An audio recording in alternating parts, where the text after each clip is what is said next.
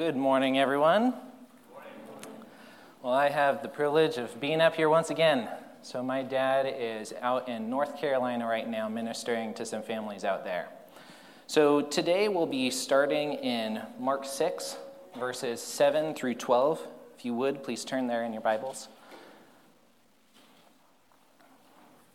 And then also, please stand if you're able as we read God's Word. So, Mark 6, verses 7 through 12. And he called the twelve and began to send them out two by two, and gave them authority over the unclean spirits. He charged them to take nothing for their journey except a staff no bread, no bag, no money in their belts, but to wear sandals, and not put on two tunics. And he said to them, Whenever you enter a house, stay there until you depart from there. And if any place will not receive you, and they will not listen to you, when you leave, shake off the dust that is on your feet as a testimony against them. So they went out and proclaimed that people should repent, and they cast out many demons and anointed with oil many who were sick and healed them. And then, if you jump down to verse 30, the apostles returned to Jesus and told him all that they had done and taught. And he said to them, Come away by yourselves to a desolate place and rest a while. For many were coming and going, and they had no leisure even to eat. And they went away in the boat to a desolate place by themselves. Let's pray. Father, we thank you for the privilege of coming once again before you to study your word. We thank you for both the lessons that you teach us and the weaknesses that you reveal in us. And so we ask that as we look at these passages today, that your spirit would give us understanding and wisdom, that our consciences would be pricked and that our hearts would be motivated to have right attitudes towards what it means to rest in Christ and to rest in your promises. Father, we pray for peace today. In your name, amen. You may be seated. Well, a few years ago, there was a survey that was conducted that found that about one third of the adults in the United States get less than seven hours of sleep each night. And that number of seven hours is considered by a lot of people to be the, the minimum number of sleep, the minimum number of hours of sleep that you need each night. And if you get less than that, there are a variety of side effects. You can suffer from depression, anger, uh, slower reflexes, decreased stamina. And for those who routinely get six hours of sleep or less each night, the effects can be even more damaging there's actual brain damage that happens. Your nervous system can start to be affected. Another survey found that approximately 25% of the people in the United States don't do any type of exercise or physical activity during the day. And that in turn often contributes to its own side effects, such as obesity, heart problems, joint pain. Now, what do these statistics tell us? There's a reason why I want to talk about those just right off the bat here. And that is, if those numbers are true for us as well, that means that at least a third of us here today are getting less sleep than our bodies need, and at least a quarter of us are not doing any type of exercise, despite the fact that our bodies need it. And so the question for us is to ask why. What is the reason for not getting rest and not taking care of our bodies? And for those who do get a decent amount of sleep each night and who do regularly exercise, the question is why? Why do you do those things? So I want to look at both of those questions today, both the why and the for what purpose of rest. In Mark 6, we see a new phase of Jesus' ministry beginning. He's gone out, he's preached to some of these towns, and he's made a circuit of many of the villages in Galilee. But now he instructs his disciples to go out, and he sends them out in groups of two to preach the need for repentance and to heal the sick. After a time, the disciples come back and they begin to give Jesus a report of what's happened. But there's a problem. News of what Jesus has done, news of what his disciples have done, has spread so much in the surrounding areas that the house that all of them are in is constantly full of people.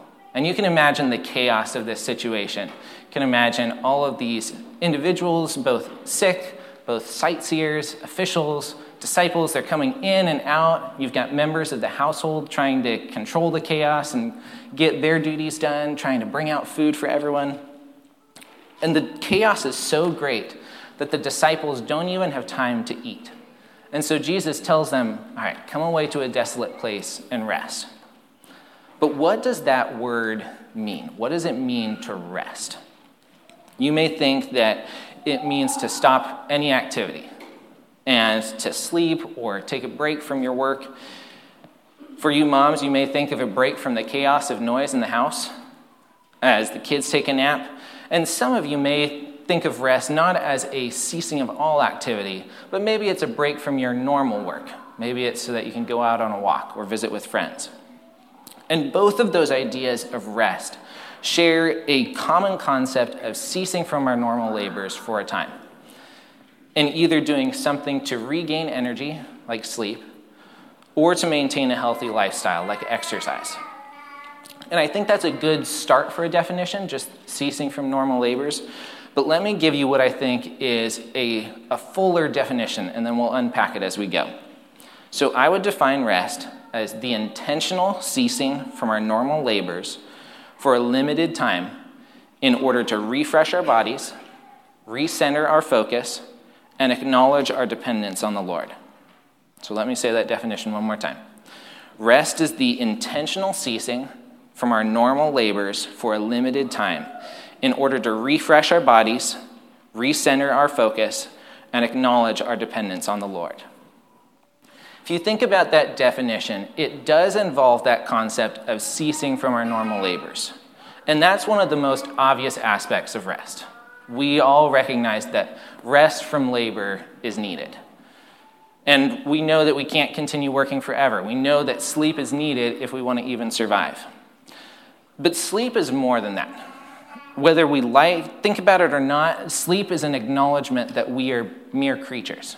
We can't live constantly, neither slumbering nor sleeping, as Psalm 121 says about the Lord. That is not us. We are creatures. We depend upon rest. Now, I used to work with someone who loved all of the latest energy supplements, and you may know someone like this too.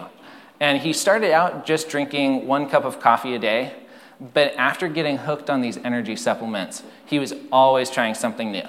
And he found supplements to help with focus, and some to help with stamina, and some to help with short term energy levels. Well, after a year of taking these supplements, he had gotten to the point where not only was he not sleeping very well, but he had gotten to the point where he was having a cup of coffee a day, multiple energy drinks in addition to multiple servings of these energy supplements just to stay awake. Now, that's, that's an extreme example of someone who enjoys energy supplements. but what was going on here? Behind that lifestyle was the idea that rest was not as important as productivity and work. My coworker's response whenever he was feeling tired or drained, it was not to take a break and rest, but it was to try and push that off with something else, some other way of stimulating his body to keep going. As we look at this issue of rest, one of the first things that we need to do is open our eyes to warning signs in our own lives. For example, are you struggling with feeling tired at work? Do you dread going to sleep each night or waking up in the morning because it means you have to face another day? Are you becoming pessimistic about the nation or your family or yourself? Do you have regular breakdowns and mood swings? Do you see yourself in a hopeless cycle of chores and work that has no end in sight and feel like your to do list is just impossible to ever get through? Perhaps you struggle with saying yes to every request for help that comes your way and worried that some vital aspect of ministry or work will fail if you don't step in to help with that need. And maybe there's more. Maybe you're finding that you're spending less and less time reading your Bible, or that prayer is just something you can't possibly fit into your schedule. Are you reading books or watching movies that have heavy language or that have content that you would be ashamed for your elders or your friends to know about? Do you find yourself gossiping or telling partial truths, or overeating, overdrinking, overspending? Friends, if you're like me, at least one of those things, if not several, of those or similar warning signs are present in your life right now. And some warning signs may come on in different seasons and for a short time. Some may be dim warning lights that are just starting as you only slightly struggle with something at the moment. But there may be some other warning signs that are just constantly on and that reflect deep rooted issues. And if you're seeing that, if you're seeing those warning signs just consistently on, or if you're noticing your, yourself slipping in more, area, more serious areas, such as fantasizing about relationships or regularly sharing only half truths, then that is something that you need to take note of right away. For my coworker friend, there were warning lights physically, as his body was just constantly tired. There were warning lights mentally, as he struggled with staying focused on the task at hand, emotionally, as he wrestled with depression, vocationally, as he worked through holidays and into weekends. And the answer was he needed rest. But the issue, in some ways, ran even deeper than just a surface level statement of, hey, you need to get more sleep. Because ultimately, his refusal to rest was a denial of the fact that God has made us with both a soul and a body. From the beginning of the Bible, we see that God has made us with physical bodies. When God created Adam, he gave him a physical body. When he created Eve, he took a rib from Adam and created her. And as we look through the rest of Scripture, we read about death, we read about old age, we read about physical appearances. Paul even compares the church to a body. And so, obviously, God acted intentionally when he created us with physical bodies. The area that we struggle more often in is what to do with those bodies. In the first century AD, there was a line of thinking called Gnosticism. And that became popular among some Christians. And what the Gnostics thought was that bodies and the material world were flawed or were evil, and that you needed to do whatever you could to push it away and focus only on the spiritual. You can think about some of the monastic movements throughout the Middle Ages of people wanting to sequester themselves off in monasteries and just push all of the physical needs to the side. Well, there's an aspect of that which is admirable in that it is absolutely necessary and desirable to want to worship and pray and to grow spiritually, the Bible is clear that both the spiritual and the physical are important. And so Gnosticism got it wrong in saying, no, we can't do anything with the physical. That's not what the Bible says. In 1 John 4, John says, By this you know the Spirit of God. Every spirit that confesses that Jesus Christ has come in the flesh is of God. And every spirit that does not confess that Jesus Christ has come in the flesh is not of God. In Luke 24, we see Jesus appearing to his disciples, and he shows them his hands and his side. And in Acts 1, we see Jesus ascending into heaven, still with his resurrected body. So the question is if the physical world was so bad, why does Jesus take on a body? And why does he keep it after the resurrection? If God created our bodies intentionally, and if our bodies aren't bad, but are or to be despised, then we can start to see that it is important to take care of them, and it is important that we use them in a way that honors the Lord. In 1 Corinthians 6, 9 through 20, Paul addresses various types of, of sin and of behavior. And he addresses things like sexual immorality, adultery, homosexuality, drunkenness, and gluttony. And he describes all of these things as sinful. The reason for this is that as Christians, our bodies are not our own because they've been bought with a price. And Paul describes our bodies as a temple of the Holy Spirit within us. The one who commits sexual immorality unites something which is the Lord's the body, with that which is sinful. The one who is a glutton, a glutton or a drunkard takes what is the Lord's, which is the body, and he abuses it and uses it for his own pleasure. And in contrast, Paul says, So glorify God in your body. And we could keep going on that topic, but what I want you to see is that when we talk about rest, we first need to understand that God has given us bodies, that our bodies are important, and that God requires that we be good stewards of our bodies. And when it comes to rest, that means that there is not only a need, but there's a necessity to having times in which we cease from our labors and also a necessity to having times in which we take care of our bodies through things like exercise and good nutrition. And some of you who hear that may be saying, and again, an extreme example, but maybe some of you are thinking, oh, okay, that's exactly what I wanted to hear. I've always known I needed to have a 20 hour work week. And I've always known that I wanted to talk with my boss about those nine months of vacation each year that I need to have. And, and so someone may think, oh, well, I'm going to go to my boss tomorrow and I'm going to tell him that and ask for the same amount of pay. And so what I would say to them is, okay, you're, you're partly missing the point here. For some of us, yes, we do need to take a step back from some of our duties. The majority of us have an addiction to productivity and to busy schedules, and we act as if we need to fill up every weekend and almost every weekday with some project or event. And sometimes we do have busy schedules out of necessity or perceived necessity.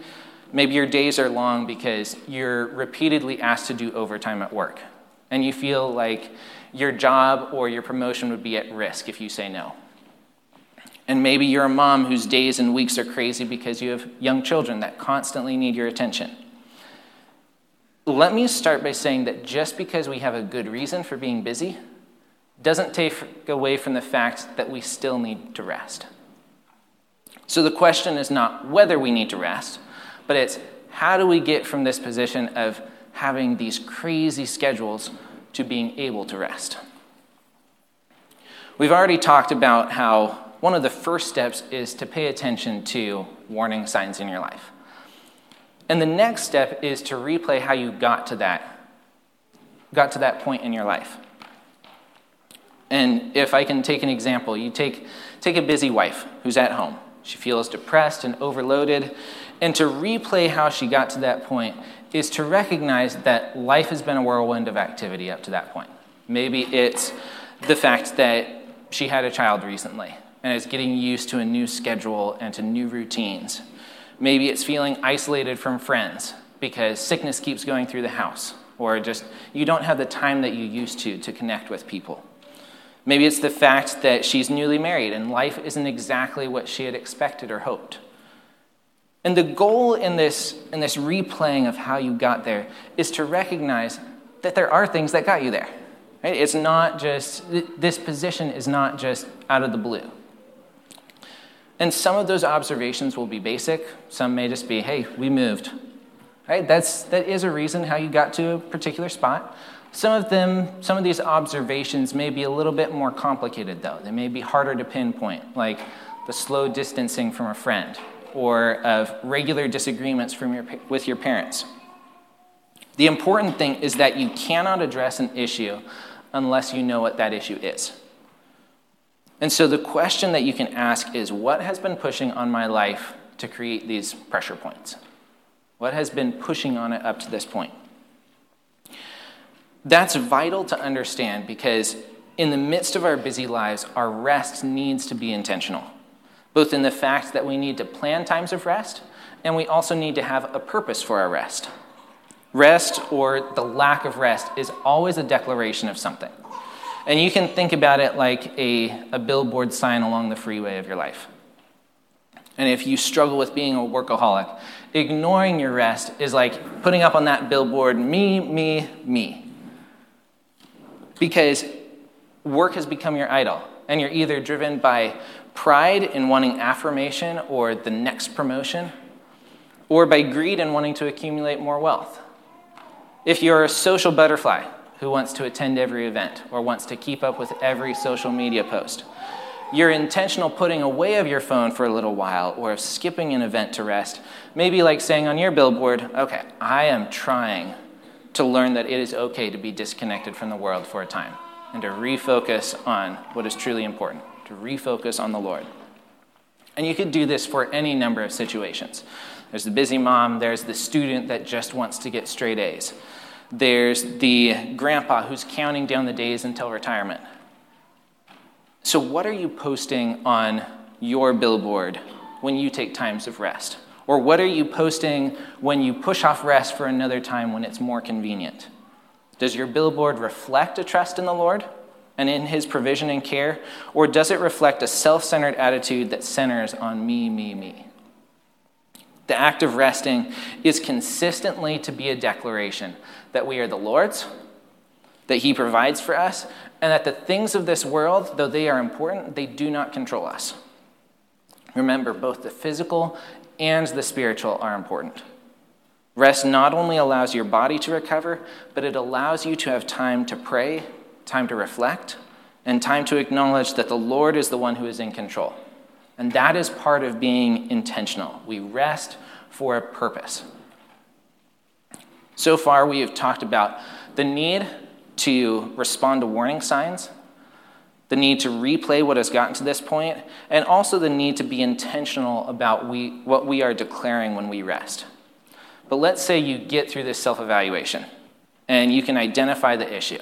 You've been working way too much overtime and have little time with your family, and you're exhausted when you get home, and you want to relax, but the kids are hyper, your wife is stressed with making dinner and trying to get kids ready for bed, and you know what you want to declare.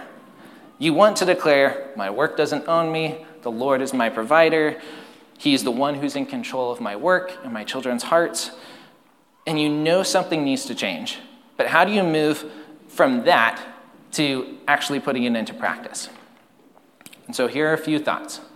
First, map out what you spend your time on during the day. There are lots of little periods of time throughout the day that could be redeemed for a better use. For example, you may have a 20 minute drive to work, and you could use that as your prayer time instead of randomly flipping through channels on the radio.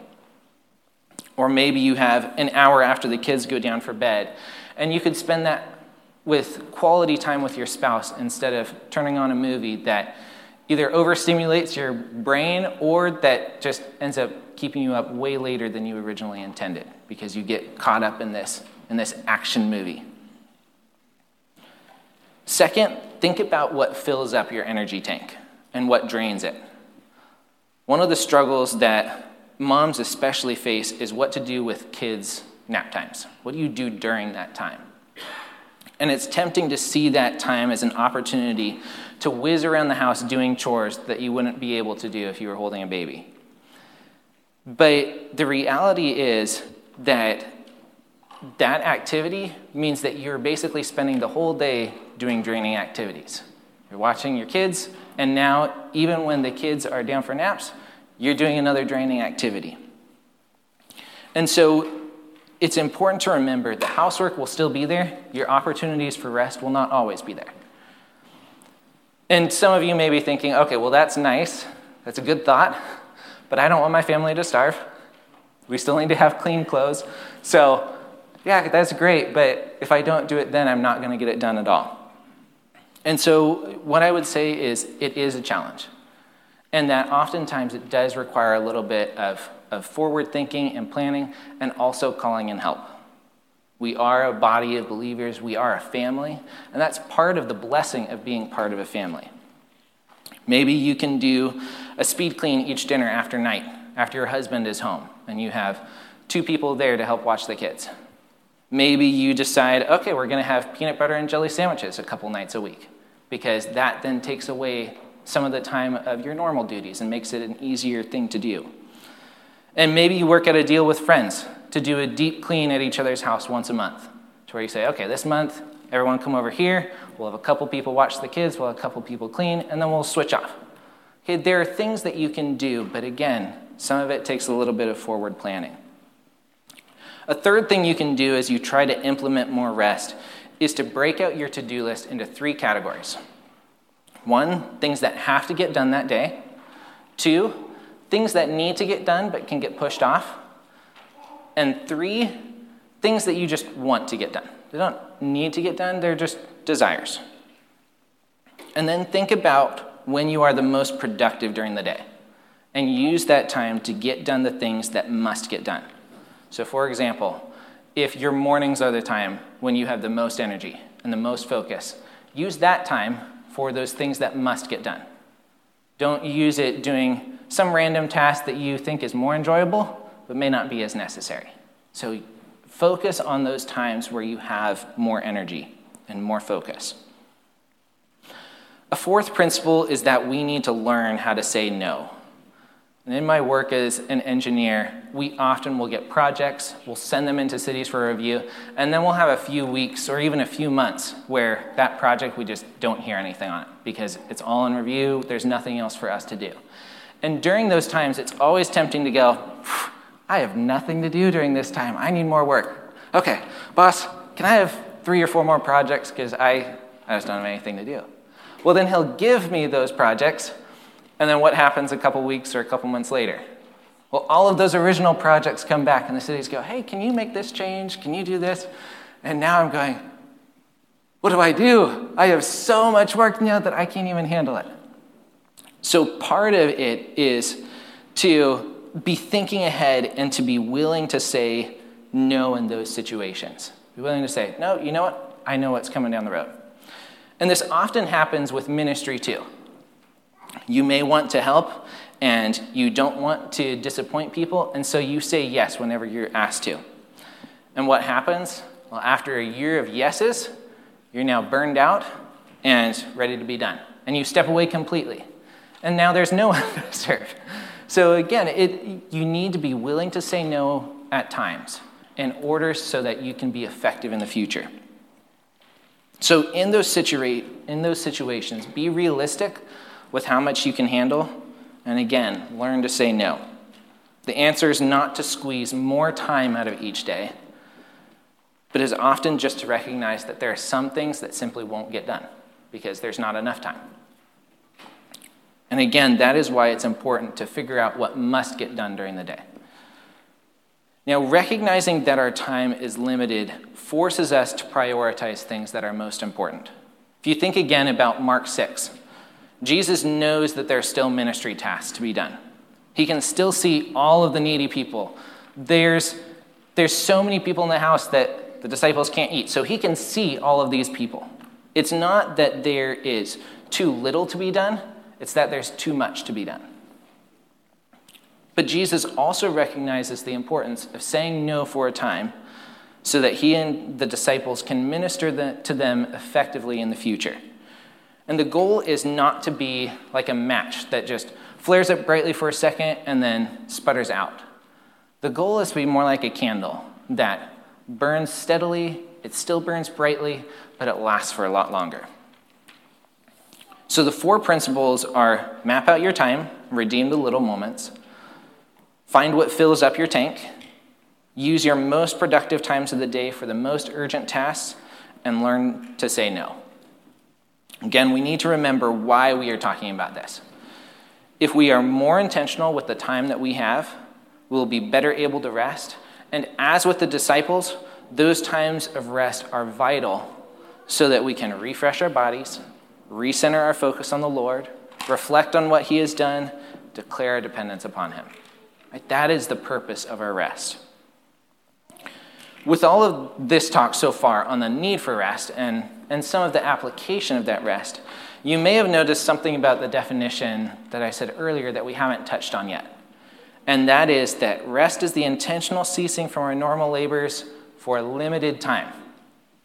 If we go back to our enthusiastic person who's going to go in and demand nine months of vacation, we all laugh at that thought. But that's because we inherently recognize that rest is not to go on forever. And this concept of limited rest is rooted in creation itself. When God creates the world, he does so in six days. But Genesis 2 tells us that on the seventh day he rested. Later in the giving of the law, as described in Exodus 20, God says that his people are to continue to labor for six days and rest on the seventh, because in six days the Lord made heaven and earth, the sea, and all that is in them, and rested on the seventh day. In other words, our weekly rest is to be limited to one day in seven because that reflects the pattern of God's work and rest in creation. But that's not the only type of rest described, though. In the law, the Lord instituted yearly times of rest with the feasts and festivals. And every seven years, there was a special rest for the land in which the Israelites were not to sow their fields or to prune their vineyards, but were to let them grow of their own accord. And the Lord anticipated that the Israelites would hear that and would start to panic. They'd go, oh, if we're going to do that, what's going to happen in that in between time? What if we're not working? There's always that fear that sort of lingers behind this. What happens if I do actually rest? And the Lord anticipated that response. And in Leviticus 25, he says, I will command my blessing on you in the sixth year, so that it will produce a crop sufficient for three years. When you sow in the eighth year, you will be eating some of the old crop. You shall eat the old until the ninth year, when its crop arrives. And so we see that there are regular but limited times of rest. And in those times of rest, the Lord provides for his people. So think about how that affects us. I want to ask you to raise your hand, but how many of you plan for retirement and have a 401k, or maybe you're counting down the years of work until you can rest for the remainder of your life? And what I would ask you is is that what Scripture teaches? The author of Hebrews tells us that we are to run with endurance the race that is set before us. And that implies two things. One, that we are to be running, and two, that we are not to sprint and try and cover half the distance in the first half of our lives so that we can just stop in the second. We talked several months ago about the biblical vision for old age, and if you remember from that time, our work may look different once we get to different stages of our lives, but that doesn't mean that our work stops altogether. What I want to point out here is that part of what drives this mindset of retirement and just ceasing work altogether is that we have not been good about taking rest along the way. If you've ever read about or watched the ultramarathon races, where people often run distances like 50 or 100 miles at a time, one thing that you will always see is that they have pit stops at regular intervals along the run. And those pit stops, they've got food, they've got drinks, they've got restrooms. They also end up being sort of the social centers for the runners as they're all stopping here and, and talking together. And that is, is sort of what our lives are to be like. That's what they're to look like. We're not to sprint past the first 10 pit stops, only to be so overcome by cramps and pains that we have to drop out of the race. Instead, we're to regularly take those pit stops as they come so that we can continue running well into the end. Is there ever a time when we are not to rest? Yes, there may be times and seasons where our rest is taken away or looks different than we might like. And in Mark 6, Jesus tells the disciples to come away, and they get a brief time of rest on the boat right over. But if you read just below, if in our passage, so right after verse 32, you'll notice that they never actually rest when they get to the other side. Because the crowds have figured out where Jesus is. They've all come over to the other side. And Jesus and the disciples get there, and they're looking, and now the shore is just filled with people. And what is Jesus' response? In that instance, Jesus could have said, Nope, you know? I'm just going to sail back over to the other side, and we'll keep doing this until we find an, an empty spot. That's not what he says. He has mercy on the people. And so he teaches them. But if you notice what happens when that teaching is done, then Jesus says, All right, let's go. Let's go back to the other side. And he again tells the disciples to cast off and head back across the lake. For us, we may still need to do the occasional day of overtime. We may have days where kids don't nap. So we may miss out on seasons of rest. And that is to be expected. That is normal life. So the problem is not with the occasional times of busyness, the issue is with the regular neglect of rest. So, friends, I want to leave you with one final thought here today.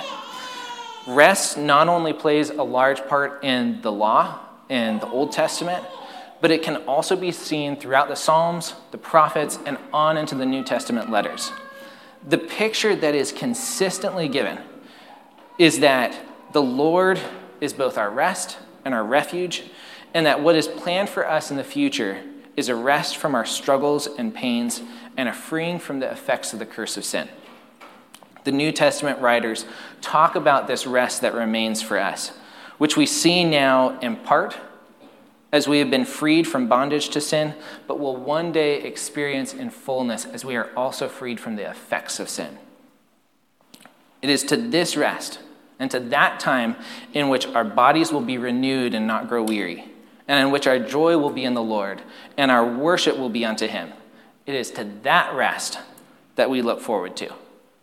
So let me leave you with this call from Jesus in Matthew 11 as he says, Come to me, all you who are weary and burdened, and I will give you rest. Let's pray. Father, we thank you for this time of gathering together to worship you and to hear your word and to honor you with this day. And Lord, we know that you have given us rest. We know that you have given us times and seasons to delight in you and to see your goodness. And Lord, we confess that we have not always been good about taking those times. So, Lord, we ask for your forgiveness and we ask for your grace as we go forward and as we evaluate our own lives. Lord, give us wisdom, give us honesty, and show us grace. Pray this in your name. Amen.